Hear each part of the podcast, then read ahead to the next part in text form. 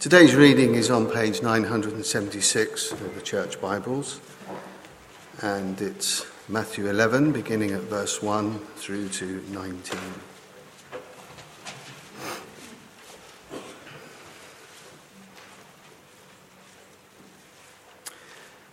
After Jesus had finished instructing his twelve disciples, he went on from there to teach and preach in the towns of Galilee. When John heard in prison what Christ was doing, he sent his disciples to ask him, Are you the one who was to come, or should we expect someone else?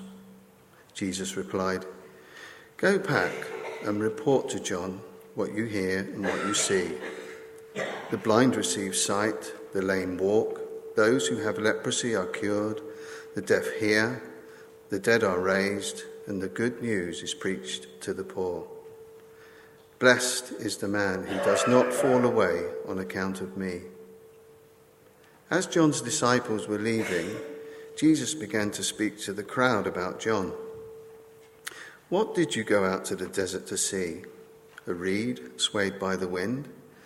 If not, what did you go out to see? A man dressed in fine clothes? No. Those who wear fine clothes are in king's palaces. Then what did you go out to see? A prophet? Yes, I tell you, and more than a prophet. This is the one about whom it is written, I will send my messenger ahead of you, who will prepare your way before you. I tell you the truth, among those born of women, there has not risen anyone greater than John the Baptist. Yet he who is least in the kingdom of heaven is greater than he. From the days of John the Baptist until now, the kingdom of heaven has been forcefully advancing, and forceful men lay hold of it. For all the prophets and the law prophesied until John, and if you are willing to accept it, he is Elijah who was to come. He who has ears, let him hear. To what then can I compare this generation? They are like children sitting in the marketplace and calling out to others, We played the flute for you, and you didn't dance. We sang a dirge, and you did not mourn. For John came neither eating nor drinking, and they say, He has a demon. The Son of Man came eating and drinking, and they say, Here is a glutton and a drunkard, a friend of tax collectors and sinners. But wisdom is proved right by her actions. This is the word of the Lord. I'll lead us in a prayer as we begin.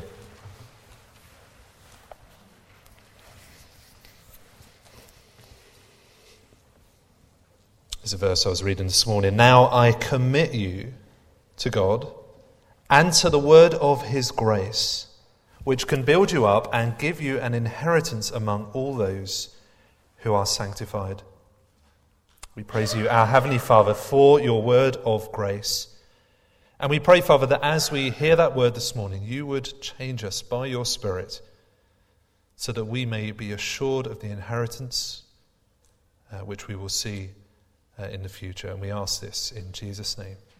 Amen.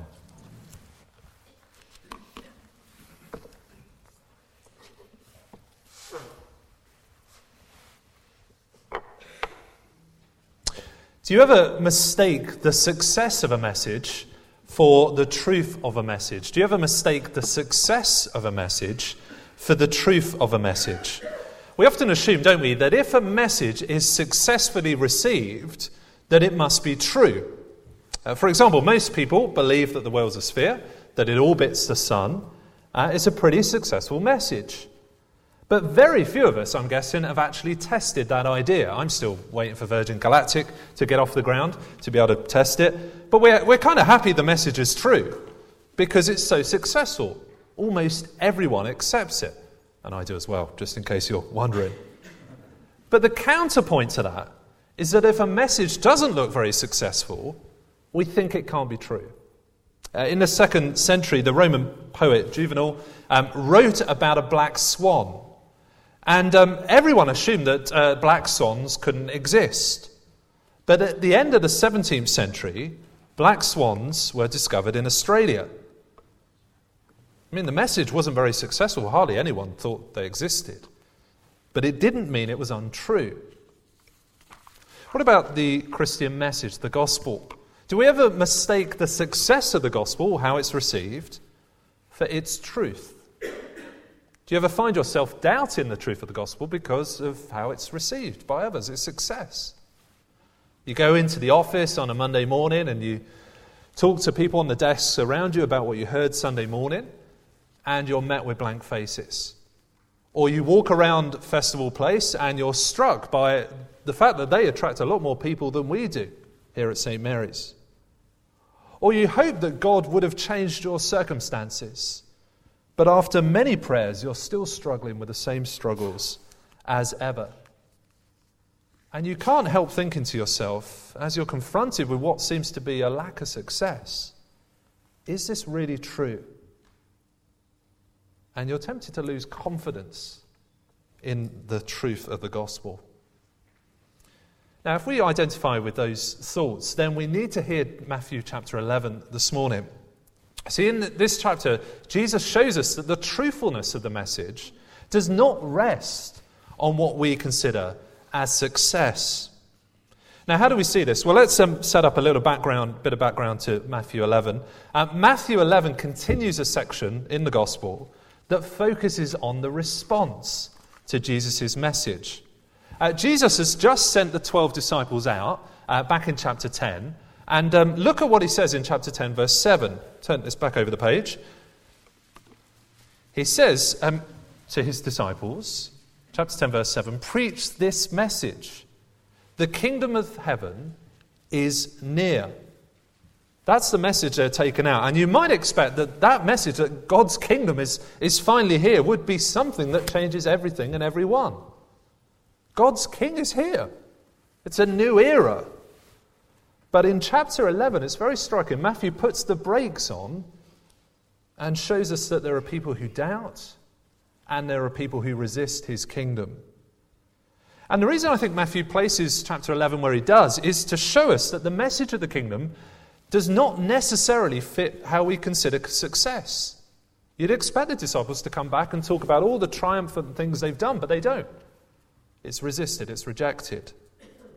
And so, if we as St. Mary's are to remain confident in the gospel as we take it out to our offices, our families, uh, our town, we need to see that its truthfulness comes from somewhere else. And we get there by these three points on your service sheet. We first of all need to understand the signs, then we need to understand the times, and then we need to understand the response. I was pretty chuffed with the rhyming of the first two. I'm afraid I ran out of steam by the third one. First of all, then, understanding the signs. See, in verses 1 to 6, uh, Jesus says that we need to understand his signs if we're to be confident in the truth. Uh, John the Baptist uh, is in prison and he sends a message to Jesus in verse 3. And he asks this Are you the one who was to come, or should we expect someone else? Now, what's John the Baptist asking uh, there? Have a think about it. What's, um, what's he asking? Well, the one to come was the subject of what John the Baptist proclaimed. His message was about the coming Messiah or the coming King. Uh, back, in, back in chapter 3, you don't need to turn there, but back in chapter 3, he says this I baptize you with water for repentance, but after me comes one who is more powerful than I so, what's he asking Jesus here? He's saying, Are you that one? Are you the Messiah? Are you the one that I spent my life telling others about? It's shocking, isn't it? John's, John's having what we might call a wobble about the truth of Jesus. Now, if you read some of the commentaries on this, um, uh, some very good commentaries on this, in fact, but they can't, they can't imagine John the Baptist having this much of a wobble. And so they argue that it's not really John who's speaking, but it's really him kind of asking to, for the sake of his disciples. But actually, the text reads quite clearly that it's John's question, and Jesus replies directly to John. Jesus thinks it's John who's asking. I think part of the reason that people get confused is because they miss John's situation. Uh, Matthew flags it up right at, at, at, the start in verse 2. Now, um, there's this uh, guy called Josephus. He's a, an ancient historian, And he's absolutely fascinating to read because he writes about lots of the characters, excuse me, in the New Testament. And um, uh, even though he's not uh, in the New Testament himself. And he says that John the Baptist was locked up here in um, Machaerus, I think it's called.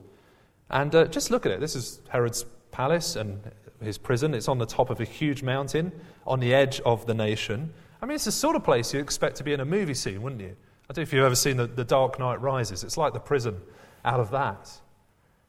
I mean, just put yourself in John's shoes for a moment. He spent his whole life telling people to get ready for God's king, that the Messiah was coming in judgment, that people needed to turn, that God's kingdom was breaking in. But now, where does he find himself? He's in chains, alone, silenced, on the edge of the nation. I don't know about you, but I can see why he asks, Is this it? Is Jesus really the coming one? I mean, the plan's not looking very successful is it? I mean, how many of us have found ourselves in a situation and thought, is this right? Is God really doing the right thing?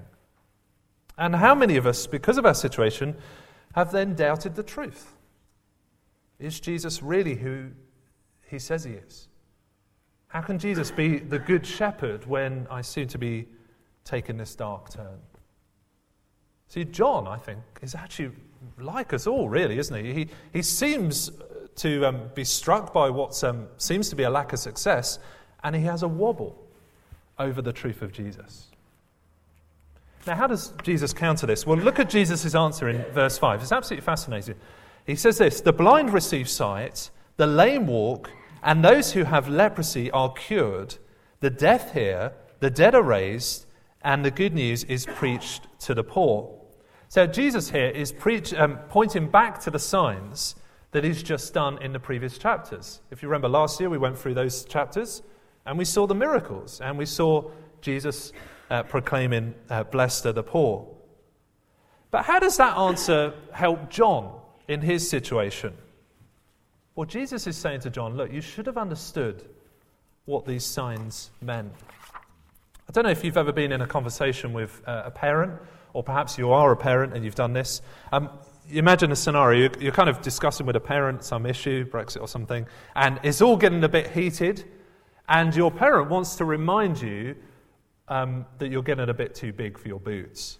And so they say something like, like this to you They say, I changed your nappies, I bathed you, I took you to school, I put food on your table. What are they saying when they do that? Well, they're reminding you that they're your parent. But it's more subtle than that, isn't it? There's a little bit of a rebuke, it's, there's a bit more poetry to it. It's saying, look, know your status. They, they list a, a typical um, set of parenting jobs, and it's communicating who they are. Maybe you've done it yourself. And that's what Jesus is doing here. He's reminding John of what he's done, what his jobs, the jobs uh, that he's done, but he's doing it using the language of Isaiah. Now, Isaiah, why does he go there? Well, Isaiah gives us a blueprint of what God's king will do, what the Messiah will do. He, he promises a day when the Messiah will come and save his people. And, and look at how Isaiah describes this Savior. I'll read a couple of these out. Then will the eyes of the blind be opened, and the ears of the deaf unstopped. Chapter 42 Hear, you deaf, look, you blind, and see. Or chapter 61 The Spirit of the sovereign Lord is on me because the Lord has anointed me to proclaim good news to the poor. Do you recognize the language? Jesus is using it in Matthew 11 to say, Look, I'm Him. Look at all the miracles I did. I'm, you should know, I am the one to come. It's worth saying in passing that um, this is the primary reason for the miracles in the Gospels. They're not there for us to try and copy or because we should expect to do the same. They're signposts pointing towards the Messiah. And John is looking at his prison cell, he's looking at his chains and, and thinking, this doesn't seem very successful. But Jesus says, Look, my identity does not rest in what you consider to be success. My identity rests on the fact that I have fulfilled the blueprint of the Messiah. It can be so easy, can't it, to, to focus on our circumstances and assume that that affects the truthfulness of Jesus. Uh, in my role as a curate, I get to chat to a lot of people, and um, a lot of people who say to me something like this I, I used to be a Christian, but I lost my faith because this illness struck me, or this person died, or this struggle came. And I want to say to that person, very sen- hopefully sensitively, you know, why does that mean that Jesus isn't who he says he is? I mean, suffering is hard, of course. Our situations can be very painful, and sometimes we wish life would go differently. But all the tears we shed do not dilute for one bit the truth that Jesus is our King. So we need to understand the signs if we're to remain confident in the gospel. But secondly, we also need to understand the times. See, in, chapter, um, in verses 7 to 15, we turn from Jesus' assessment of John to John's assessment of. No, it's the wrong way around, isn't it? John's assessment of Jesus was the first bit. Uh, now we turn to Jesus' assessment of John. And uh, Jesus shows us that the coming of John has changed the world forever. Uh, Jesus asks uh, the crowds in verse 7 why they went to John's gigs, why it was that they got front row tickets to uh, John the Baptist, why they spent their weekends listening to a hairy man in camel's. I said this earlier, I'm not sure if John the Baptist was actually hairy or whether he wore camel's hair. Look that up later, let me know. But um, anyway, it was pretty remarkable to, to look at, wasn't it? He was eating locusts, he had camel's hair. Why did they go and do that each weekend? And Jesus says that the answer comes in verse 9. It's because you thought he was a prophet, someone who spoke from God. But the thing is, the people had failed to take it on to the next level. If John was a prophet, then that had changed the world forever. Now, why is that? Well, look at what Jesus says about John the Baptist in verse 10. He says this This is the one about whom it is written, I will send my messenger ahead of you, who will prepare your way before you.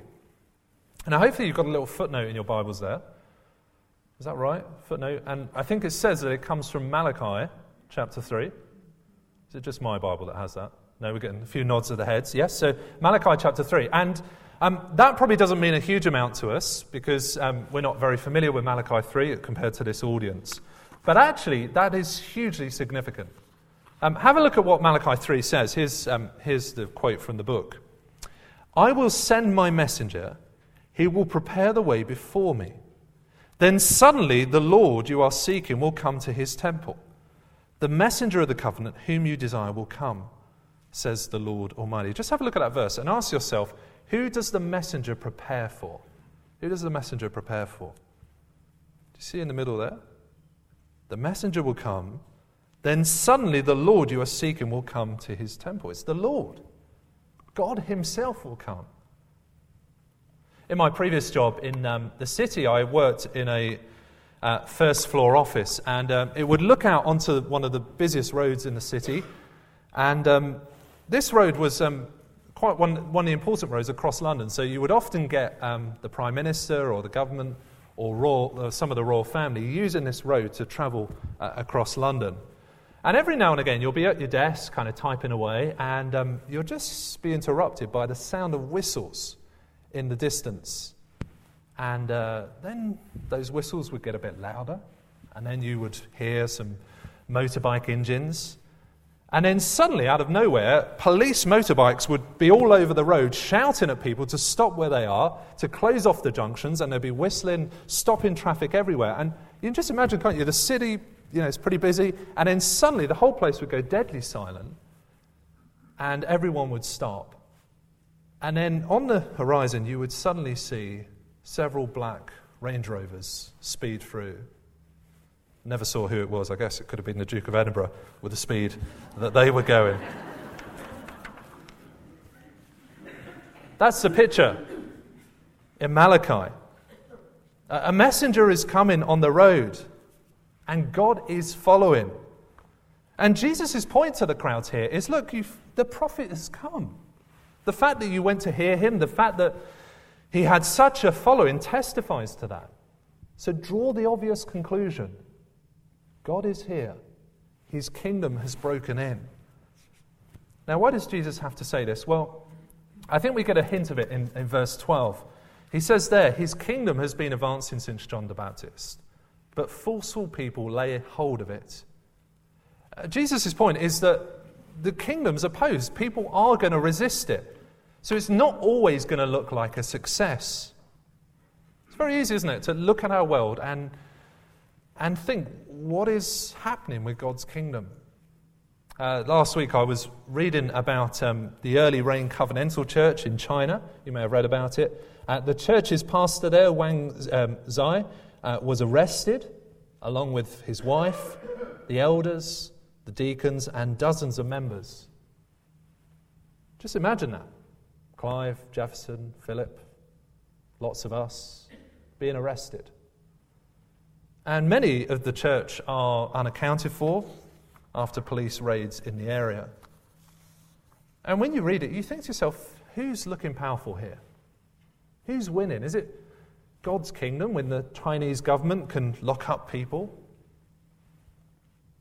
Or closer to home, perhaps we see, we, we wonder that when we see that people are so apathetic to the message we've got. You know that your family, that you try and tell them, but they're, they're so unmoved by what, they, what, by what you hear on a Sunday morning. And you can't help thinking, can you? Has much changed? Is Jesus' kingdom very powerful when people don't seem to be very moved in our culture?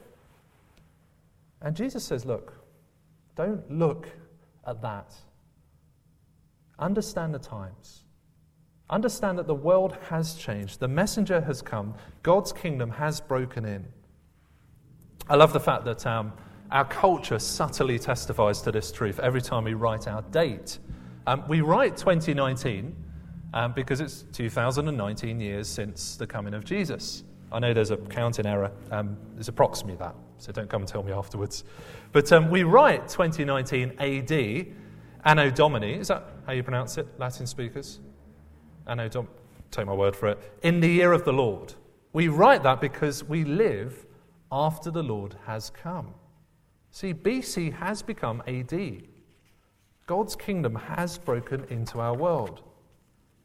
See, we might think that not much has changed, that history kind of has rolled on and on since the Big Bang. But Jesus shows us that the tectonic plates of history have shifted and that we stand this side of the fault line when Jesus' kingdom has come. It might not always feel like a success. That message might be opposed. People might seem unimpressed by the truth, but that doesn't mean that the truth isn't true. The kingdom has broken into our world. But you might still be asking the question why don't we have more people react? I mean, if it's true, why don't we have more success? Well, Jesus wants us to understand not just the times or the signs, but finally, in our third point, the response we should expect. So you might expect, mightn't you, that um, given that Jesus is the Messiah, given that his kingdom is here, that it would be embraced by everyone. But Jesus warns us this will not be the case. Just have a look at Jesus' assessment of the people in verse 16. He says this To what can I compare this generation? They are like children sitting in the marketplaces and calling out to others, We played the flute for you, and you did not dance. We sang a dirge, and you did not mourn. Children hanging around in shopping centres is not a 21st century phenomenon. It happened in Jesus' day. And as these children hung out, they would play a little game where they would pretend to be at a wedding. And so they would sing a wedding song, think something like the Macarena, and um, hopefully that would get the other group up and dancing. But then they would pretend to be at a funeral and they would sing a sad song, think anything by James Blunt at this point, and um, hopefully that would move them to, um, to beat their breasts and mourn. But in this game, no one wants to play. They sing the Macarena, and the children just fold their arms and look grumpy. And so they sing a song to make fit their mood, but then they unfold their arms and start to look happy. And Jesus says, the first hearers of him are like these children. See, they heard John the Baptist's message, but they looked at his minimalist life in the desert and they said, He has a demon.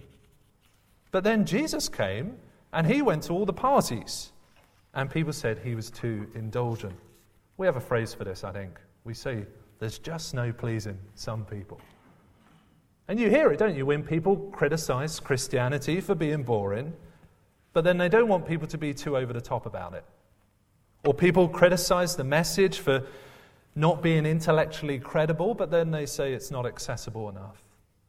And we think we're being impartial and enlightened in dismissing the Christian message, but Jesus says, no, it's just an excuse not to have to respond.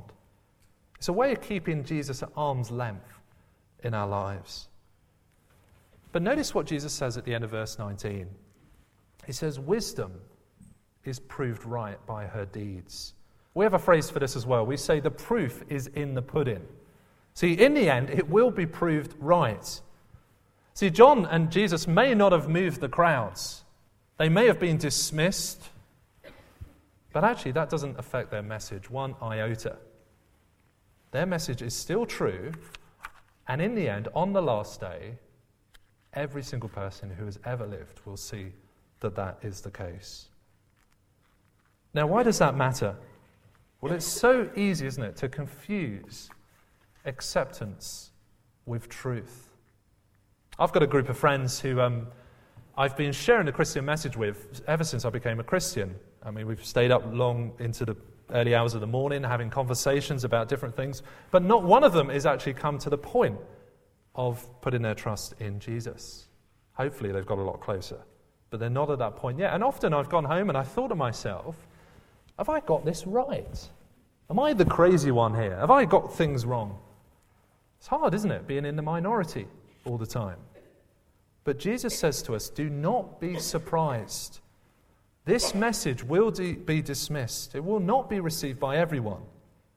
But don't for a minute think there's a problem with the message. It's not a problem with the message, it's a problem with the hearers. See, even John the Baptist, with all his charisma and all his camel hair and all his persuasion power, was dismissed as demon possessed.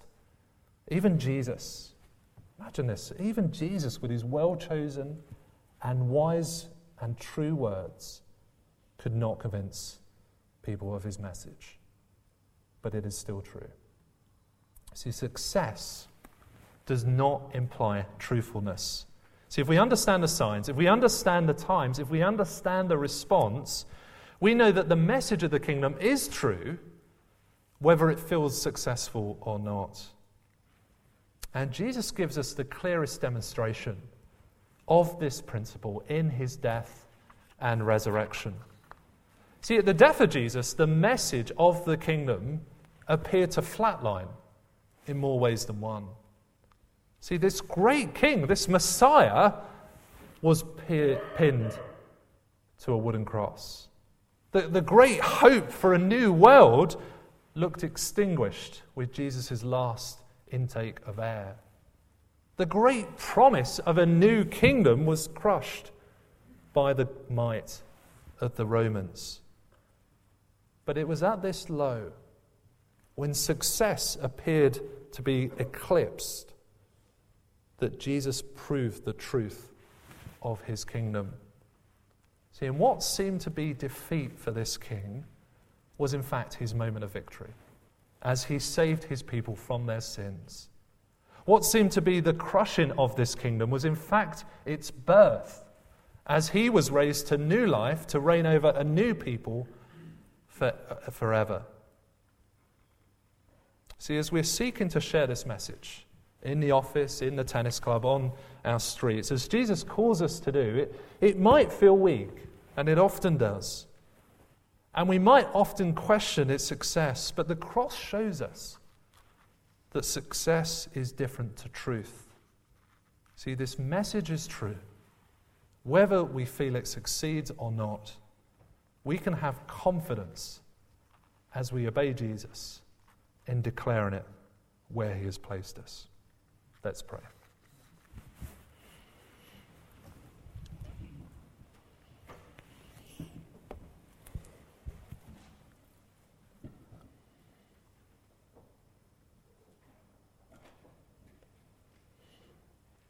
We praise you, our Lord Jesus, that you are the one to come, the one who opens blind eyes, the ones who allow the deaf to hear, the one who preaches good news to the poor. Please, Lord Jesus, we ask by your Spirit, give us confidence in the truthfulness of your kingdom. Amen.